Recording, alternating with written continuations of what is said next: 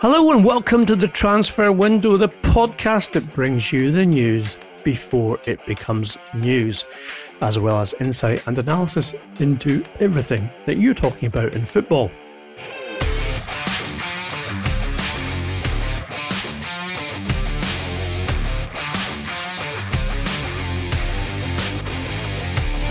I mean, McGarry with me as always is the doyen of transfers, Duncan Castles. And on this particular podcast, we have news on Manchester City and Pep Guardiola, as well as transfer targets for this summer. Manchester United have been causing a little bit of a fracas with regards to their criticism of referees and the um, giving of penalties, as well as news on uh, potential Arsenal signings, heroes and villains, and much more. Duncan, we're going to start with Manchester City, and it's our understanding that Pep Guardiola, um, who has a break clause in his contract, which means he could leave in this summer window, um, has been promised by City's administrators a, a transfer uh, budget which would allow him to effectively reconstruct uh, parts of the team that quite clearly need to be uh, attended to. One being, of course, the um, continuing uh, travails of Sergio Aguero and the fact that they have been playing without a number nine um, and playing a false nine instead, as well as potential recruitment in defence and even possibly in midfield as well. Would you say, Duncan, that um, Erling Haaland, uh, who, as you reported on last week's pod, um, as being available uh, to buy from Borussia Dortmund, would be a suitable and or likely target for Manchester City? One of the priorities is to recruit a striker, as you say, because of the situation they have with Aguero um, running out of contract, uh, not being available for many games this season if you're going to go into that area to replace the most successful striker in the club's history, you need a, a very talented player. Um, and there is not a great deal of avail- availability at the top end of the transfer market for strikers um, in the coming summer.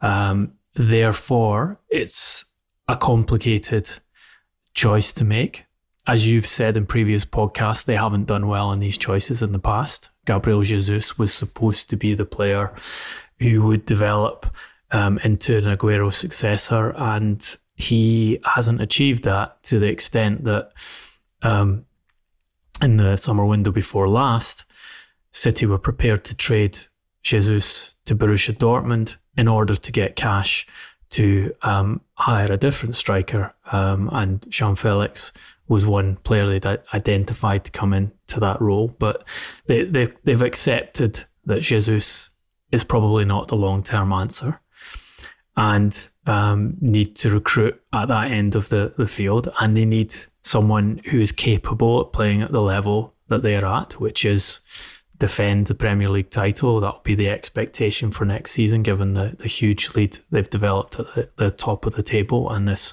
20 match uh, consecutive um, winning run that they're on at present, and to win the Champions League, which of course is a target this season, but is the fundamental aim of Abu Dhabi um, to become uh, the first uh, owners of the club who can get Manchester City to Champions League title. So you need a player of that level.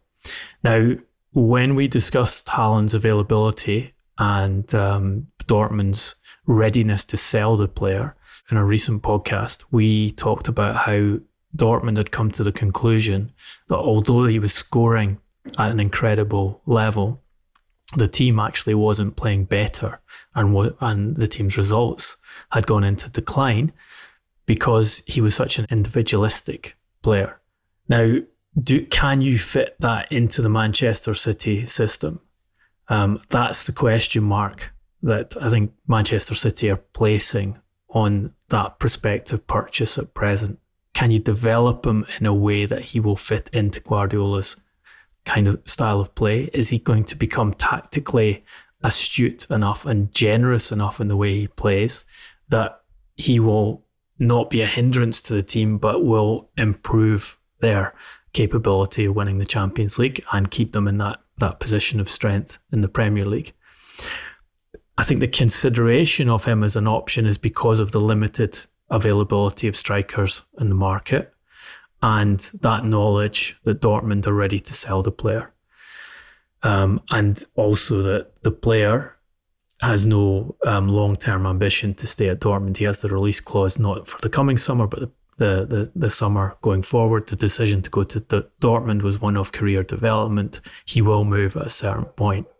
So if you ask me, and I, think if you ask more importantly, people who are who assess the transfer market, whose job is to pick players to fit given systems. Haaland is not that perfect fit. So that, although he's an option for them, they will have to take a risk if they go down that line rather than move for a different striker. As you say, striker's not the only area that Guardiola wants them to strengthen in. He wants defensive reinforcements again. Um, I'm told a left back is a priority um, and wants reinforcements in midfield. And there you have Fernandinho going out of contract uh, and a, a player capable of filling in for him and strengthening what are really already impressive midfield resources um, is on uh, their agenda for the summer window. It's interesting as well, though, Duncan, that um, City themselves see strengthening the squad as being central to retaining Guardiola for at least another season until his contract currently ends. Um, the fact that um, they will make funds available, and of course, um, it's not like they uh, haven't spent a lot of money under um, Pep Guardiola, but they have been quite thrifty compared to the likes of Chelsea and Manchester United in the last two windows but they seem to be um, willing, if you like, to, to basically uh, incentivize Guardiola to stay. Or I think probably on the basis uh, that other coaches and elite coaches in particular are not available, um, or certainly not on the horizon that they could replace him with. And so um, it would be in their interests, obviously, to effectively offer him uh, an open checkbook and what he wants with regards to um, rebuilding and taking the squad forward. Look, they've never had any real hesitation about spending. Um, as we all know, this is the most expensive squad in the history of football. They've spent more on transfer fee commitments than any club ever. Um, what you have in this summer window is an opportunity uh, because the market is so damaged by COVID, but because so many clubs are having to work on restricted budgets, maybe look at one significant signing, but not on the scale of, of deals that we've seen for several years pre pandemic. A club like Manchester City, whose limitations on spending are purely financial fair play, something that they've transgressed on multiple occasions, but it managed to escape Champions League bans on all of those occasions, can spend. Um, the Abu Dhabi have the resources to push into the club um, and to take advantage of the weaknesses of other teams. So it makes sense um, to go for it again this summer. Um, and now that Guardiola is in a happy place again, um, now that he is putting together that run of victories and receiving the praise for the way they play, um, it's an opportunity uh, to have a consistent structure at the club at a time where there was a question mark over how long they could keep Guardiola there for. And if they had got themselves into a position where they had to replace Guardiola, you have that whole difficulty of finding a compatible coach, someone who fits into the, the system that's been created around him. No club has invested as much and transformed themselves so much to suit um, the identity of one coach. That transition to a new coach is going to be a difficult one. Um, we'll see what happens this season. But they, as they still haven't won the Champions League, so take advantage of the opportunity where you have um, a market where you can buy players where a lot of your opponents can't buy, buy players, and you have that um, coach in place for another season um, and another attempt to to win the Champions League. And you know, it's quite amusing. I think Guardiola ahead of their um, first leg Champions League tie, talking about Manchester City being the best English team in the Champions League over the seven seasons. Um, it's quite a, a, definition stretch to say that they're the best because they were there in every season, and uh, and got through the group stages in every season when what you actually see is a is a pattern of failure um, and elimination at the hands of, of clubs with far inferior resources um, with tactical errors, game decision making errors from the coach in in those uh, particular matches. Sounds like the old Arsene Wenger. Um, we, should we get a trophy for being top four every season? Another dull and dour uh, draw um, between Chelsea and Manchester United last weekend, Duncan. Drew a lot of criticism with regards to the way um, both teams played, uh, to be fair, not just um, one. Uh, the other, of course, contentious issue was uh, the penalty which was not awarded to United. That prompted um, a very bizarre exchange uh, in terms of interviews with both Luke Shaw and with Ole Gunnar Solskjaer post match in terms of the um, responsibility that they put on the referee, but more insanely, um, on a Chelsea website piece, which you pointed out under 22 paragraphs, had point made to the point that um, Manchester United uh, penalty awards had been quite fulsome uh, in the uh, past two seasons.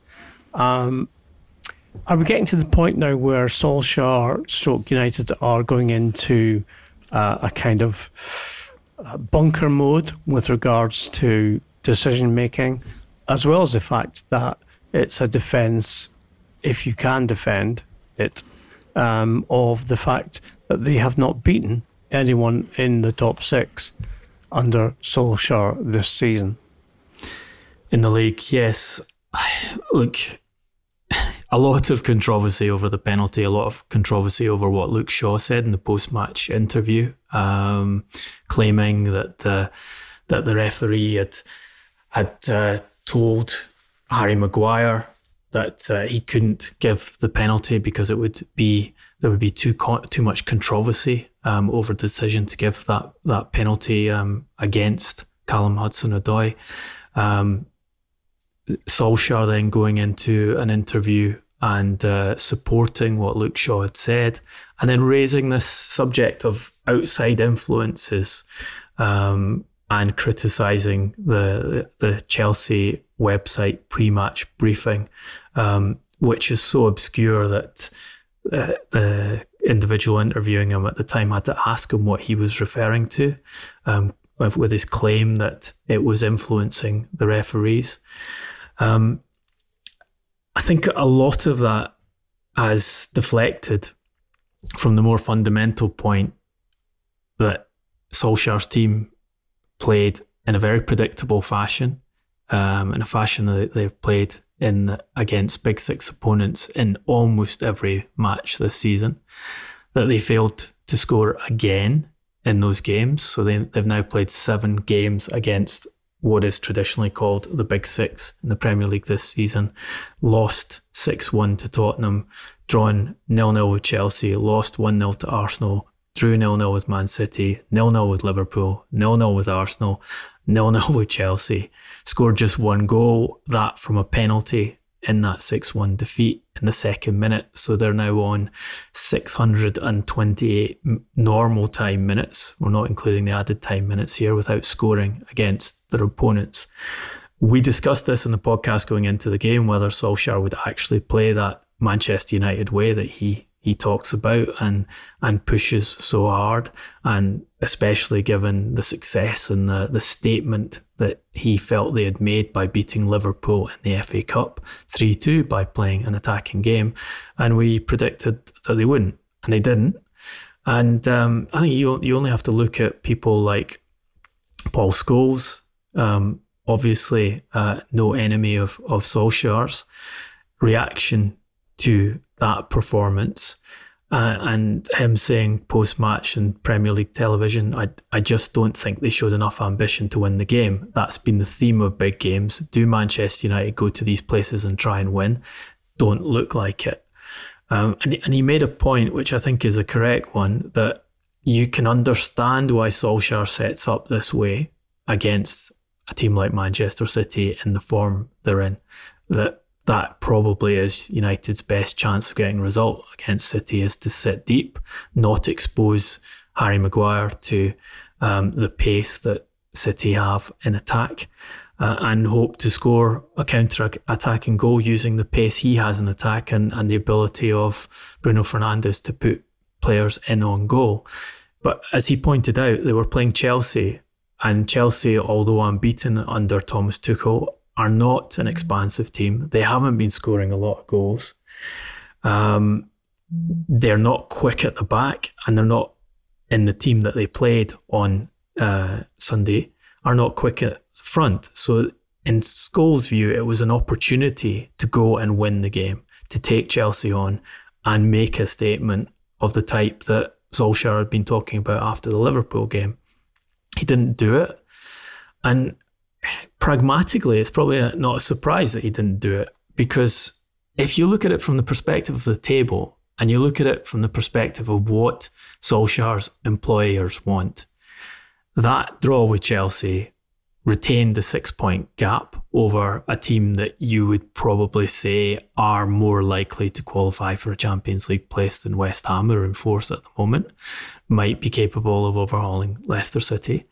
And with Leicester City losing at the weekend, it left Manchester United in a more secure position for Champions League qualification. That's the goal of the Glazers. That's the, the the the thing that loses you your job at Manchester United is to fail to qualify for the Champions League and cost the Glazers money. If you look at what Solskjaer said at the start of the season, his target for the season was to be at the top of the chasing pack, as he put it uh, and the, the pack chasing Manchester City and Liverpool. Well, he's beyond the top of the chasing pack at present because he's second, albeit 12 points behind Manchester City, but he's got a you know seven point gap on Liverpool at present. So, from his employer's perspective, from his own targets for the season, this is a success. What we do know is when he did try and play expansive football, um, first game of the season against Tottenham, the team was destroyed. And every game against the big six in the Premier League he's played since, he has gone for the same setup of caution, um, a, a, basically a defensive setup and hope to nick a goal on the counter attack win that way.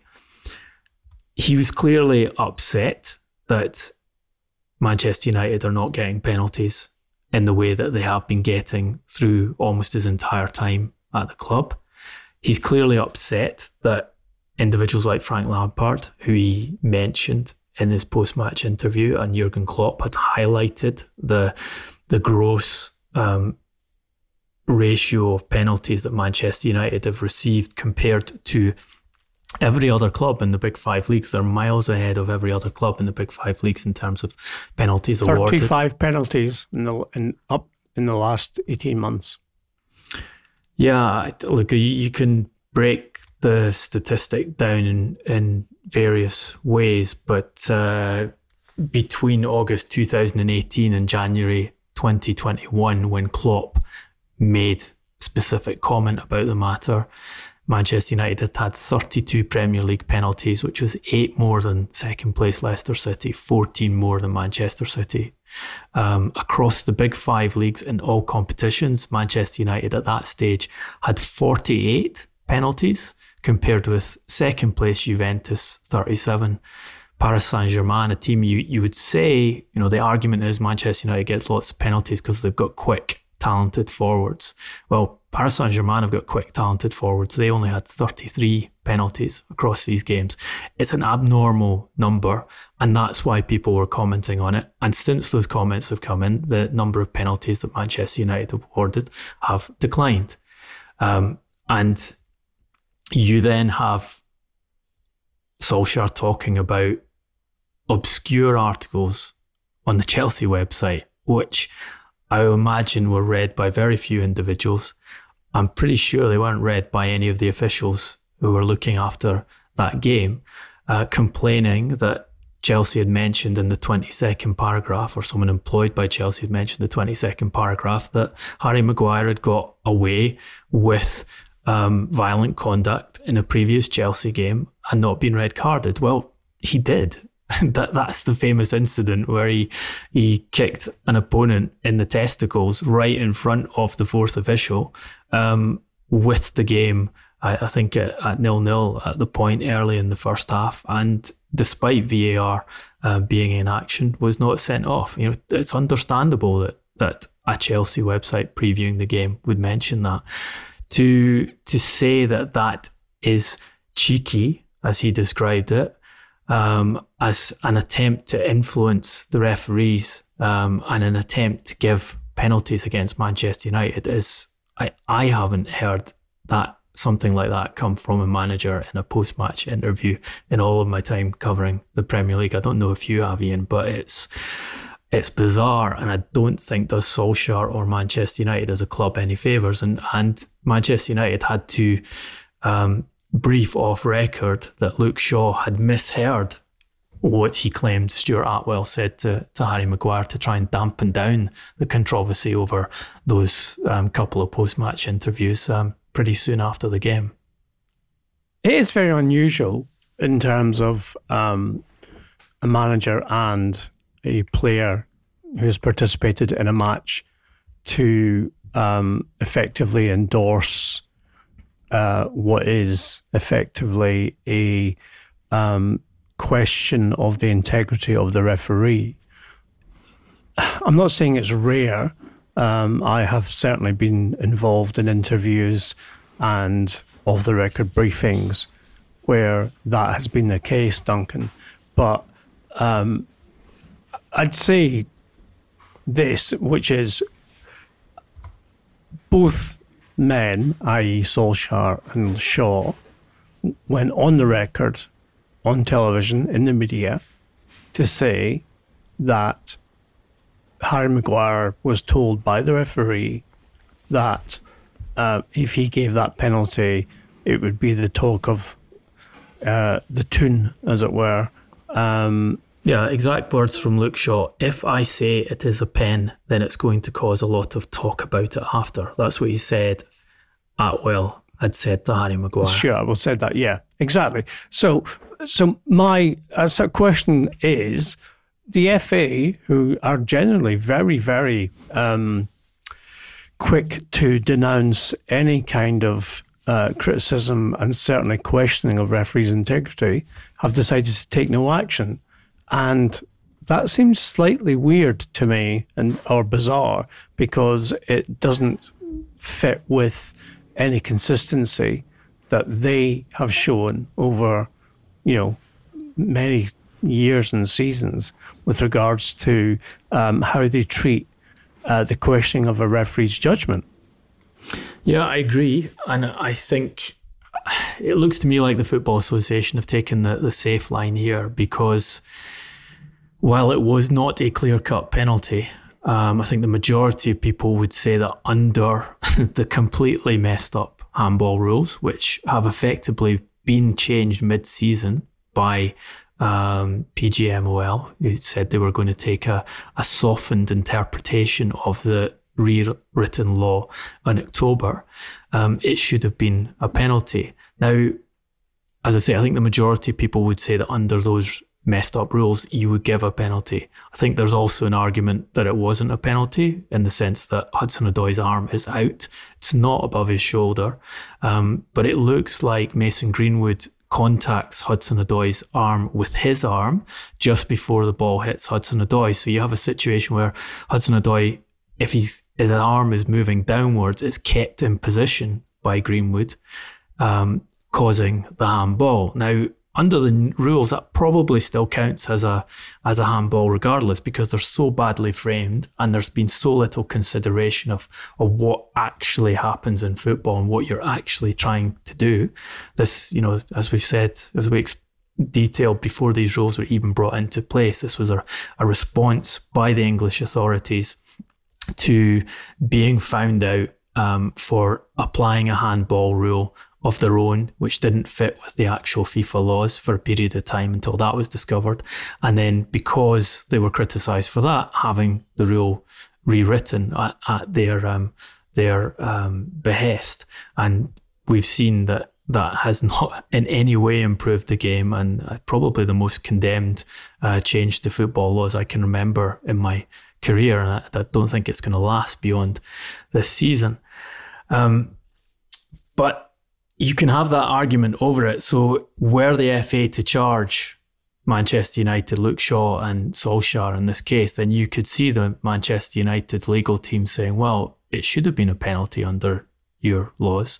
Therefore, we have justification for for our players complaining. And then you also get an argument over what was said by Atwell. And I can imagine a situation in where Atwell says, I didn't think it was a penalty. I look on the TV monitor, I'm still not convinced it's a penalty, and there would be controversy um, if I gave it. Now, that's not admitting, as is the implication from what Shaw and, and Solskjaer have made, that's not admitting that he didn't change the decision because he was worried purely about the controversy. He may have felt, well, I got my decision right. It's not a clear cut penalty and it will be controversial on top. So he mentions that to Maguire in in the process of explaining what's going on.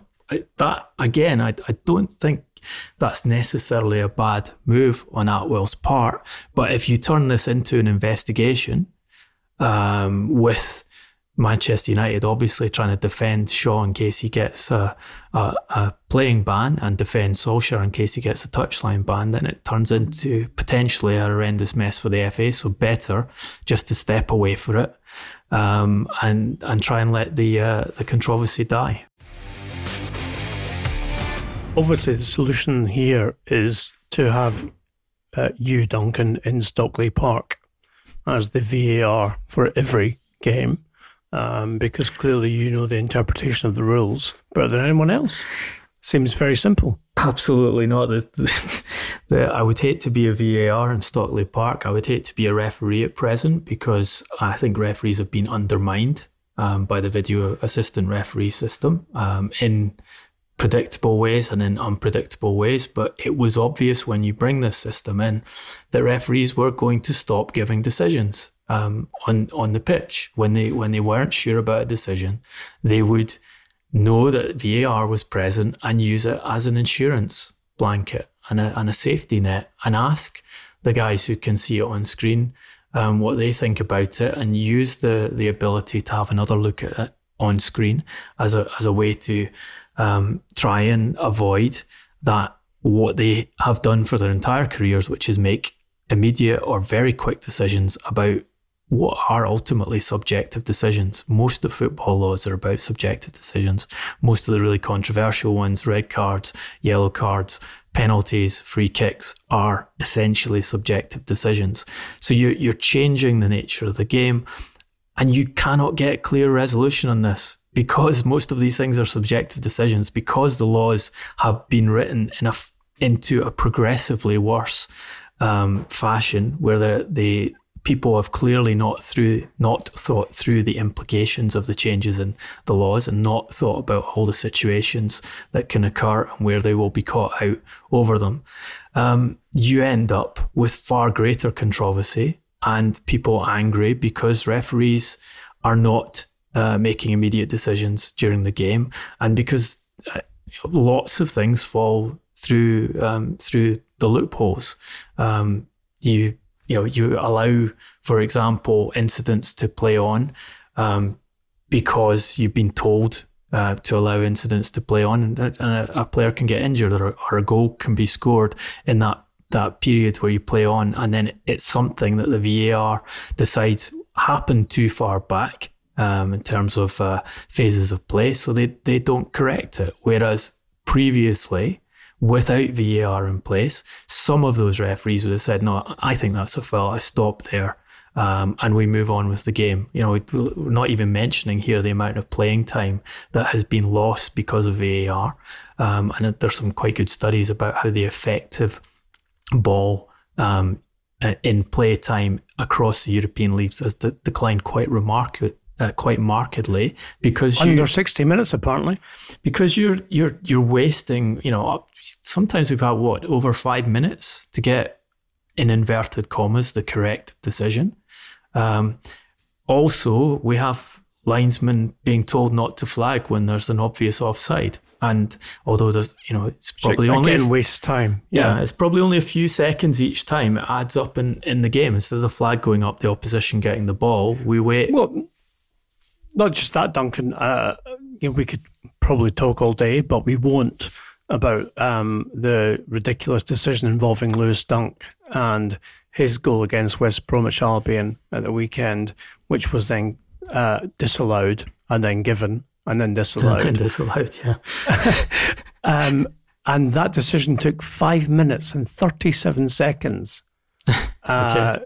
under VAR, and only four minutes were added uh, onto the first half. I, I, think that's right, Ian. I think um, we've seen that happen in a number of games this season where you have a long uh, period to make a VAR decision. Time is added on, but not sufficient time is added on, which is an area of controversy in itself. What I find not surprising given the the individuals involved and given their kind of entrenched positions of support. And it, it, seems to be that you have we have now to justify VAR because referees, FIFA in particular, invested so much in the idea that this would improve football and solve problems. But you have, after this weekend, you have um, Dermot Gallagher paid by PGMOL um, to be a spokesman on television and explain these decisions, saying that uh, that VAR uh, has moved on, um, moved forward from the clear only intervening in clear and obvious errors. Uh, we asked the referees to go to the screens. That was a big thing, and we didn't say if the referee goes to the screen, he has to change his mind. We still said that he could retain all options. We've seen referees go to screens and change the decision. We've seen referees stick with the on field decision too. So it is a better product than when we started in August last season. I, I do not see VAR being a better product than the flawed product that came in in the first place, and in any way a good product. You also have Mark Clattenburg in his newspaper column talking about how VAR had caused problems for referees because of that safety net it provides and, and being quite critical of that element of it. And then concluding, I maintain that VAR is good for the game, and some of its good may have gone under the radar. Referees were reluctant to give penalties for holding in the box, for example. And he goes on to argue that the, the referees are now able to warn players that everything's on VAR. Um, therefore, they shouldn't hold in the box, and therefore there are less there is less holding and less fouls in the box. Look, it's an argument you can make. I'm not convinced it's an entirely accurate one, but if that's the best VAR can do, again, I think uh, the the benefits are far outweighed by the deficiencies. Still a game played by human beings and refereed by human beings, which of course we're all subject to error. And um, that being the case, VAR is not exactly um, coming through with its promise to correct those errors. However, in terms of the market, lots being made, as we've already spoken about earlier in the pod, uh, about Erling Haaland and his potential move this summer. Uh, we at the transfer window understand that there is another striker on the market for significantly less in terms of transfer fee, but potentially perhaps someone who could be just as effective, and that is Odsonne Edouard of Celtic who has been the top scorer in the SPFL in the last two seasons. And someone who is available for around 25 million euros. It's also our information that Arsenal are a club who have made a solid inquiry with regards to a transfer in this next window in the summer.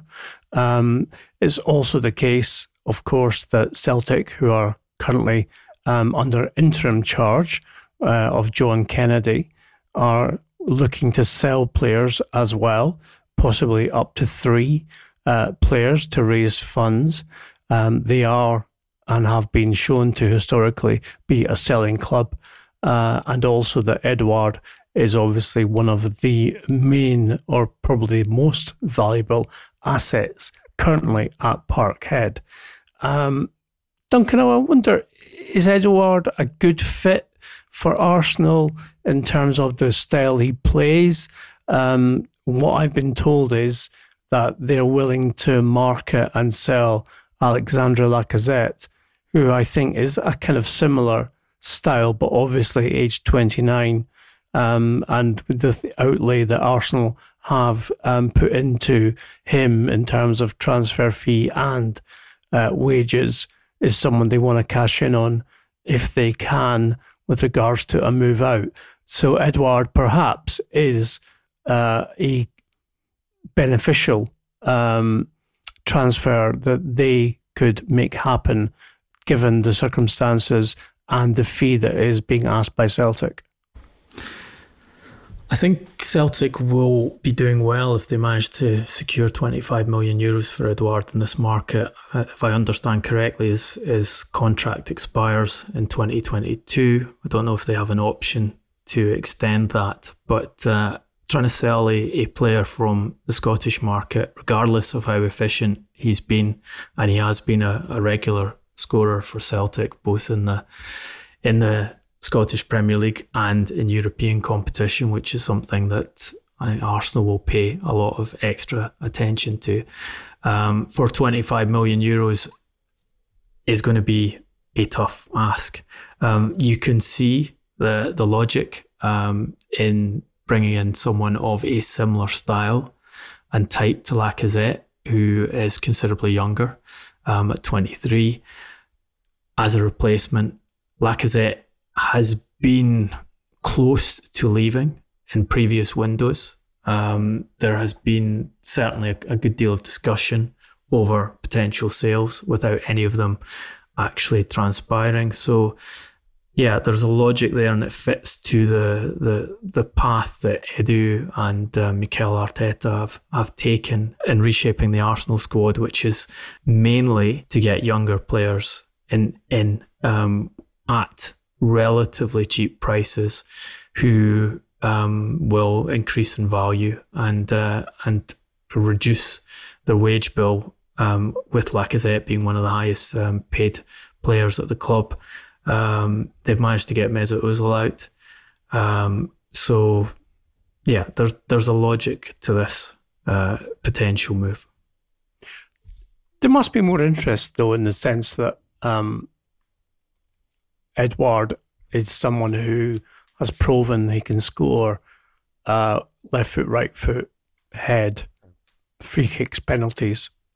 He's someone who um, does fit in terms of being a potential um, striker who can do well at the top level. Brendan Rodgers, obviously, coached him at Celtic and knows him well. We know that Manchester United and Manchester City are looking for a striker. Perhaps there will be a market for the player, as well as a market in Europe as well. I'm, I'm sure there'll be a market for the player. And we, we start in this podcast talking about Manchester City's um, search for a top level striker and that there are a limited number of options on it.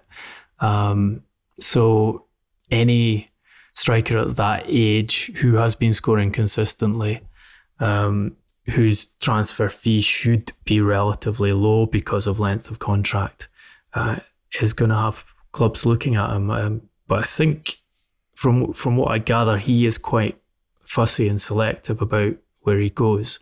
So you you have something similar to the Moussa Dembele um, situation when he was the player at Celtic scoring the goals and had significant interest from across Europe. Um, but turned down moves to lesser clubs such as Brighton and Hove Albion when Brendan Rodgers was keen to move him out because he felt that wasn't right for his career and waited uh, until he got Olympique Lyon. Um, did well there and is currently on loan at, at Atletico Madrid and trying to establish himself in their first team, um, and you know has designed a, a, career path for himself, which which is obviously an important factor with the with players like Edouard who are running down contract and who know that the club want to sell them and, and cash in on them. Duncan, it's that time of the week when we do heroes and villains in terms of the last few days in football.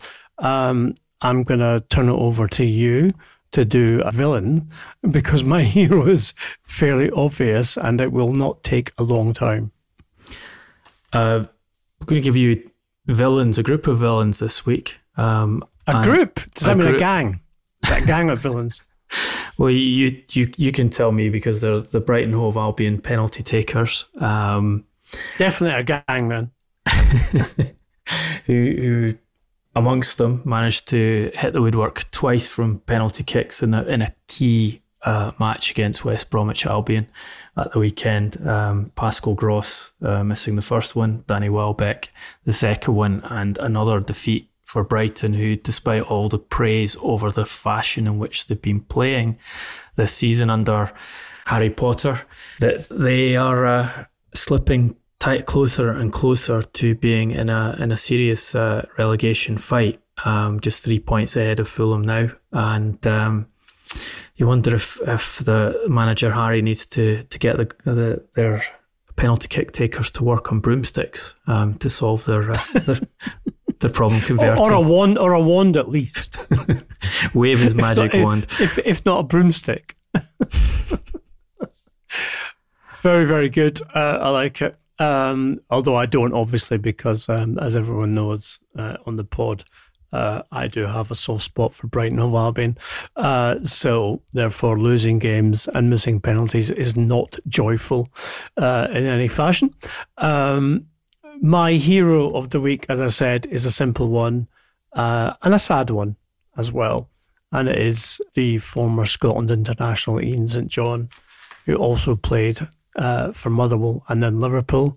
Uh, lots of tributes have been paid uh, to the man um, who was extremely kind, generous, and warm um, to anyone who met him. Uh, 21 uh, appearances for Scotland, uh, nine goals, and a very stellar career in football, as well as then creating a second one in uh, broadcasting, with of course the um, St and Greavsie. I mean, uh, for those of us of a certain age, you know, it was the football show we grew up with. So um, for me, my hero is the laugh of Ian St John whenever Greavsie made uh, a corny joke where he just would give his very, very deep voice that's it for today's Transfer Window podcast. Um, we hope you have enjoyed what you heard. And if you have, then please uh, give us a five star review on iTunes. That expands the community. Um, subscribe to um, YouTube and you'll get us on that channel. And of course, uh, you'll be told when the next podcast drops. Also on social media platforms at Transfer Podcast on Twitter and on Facebook and on Instagram. And Duncan and I are on our personal accounts at Duncan Castles and at Garbo SJ. We will be back with you later in the week. Uh, and until then, stay safe, be well, and thanks for listening.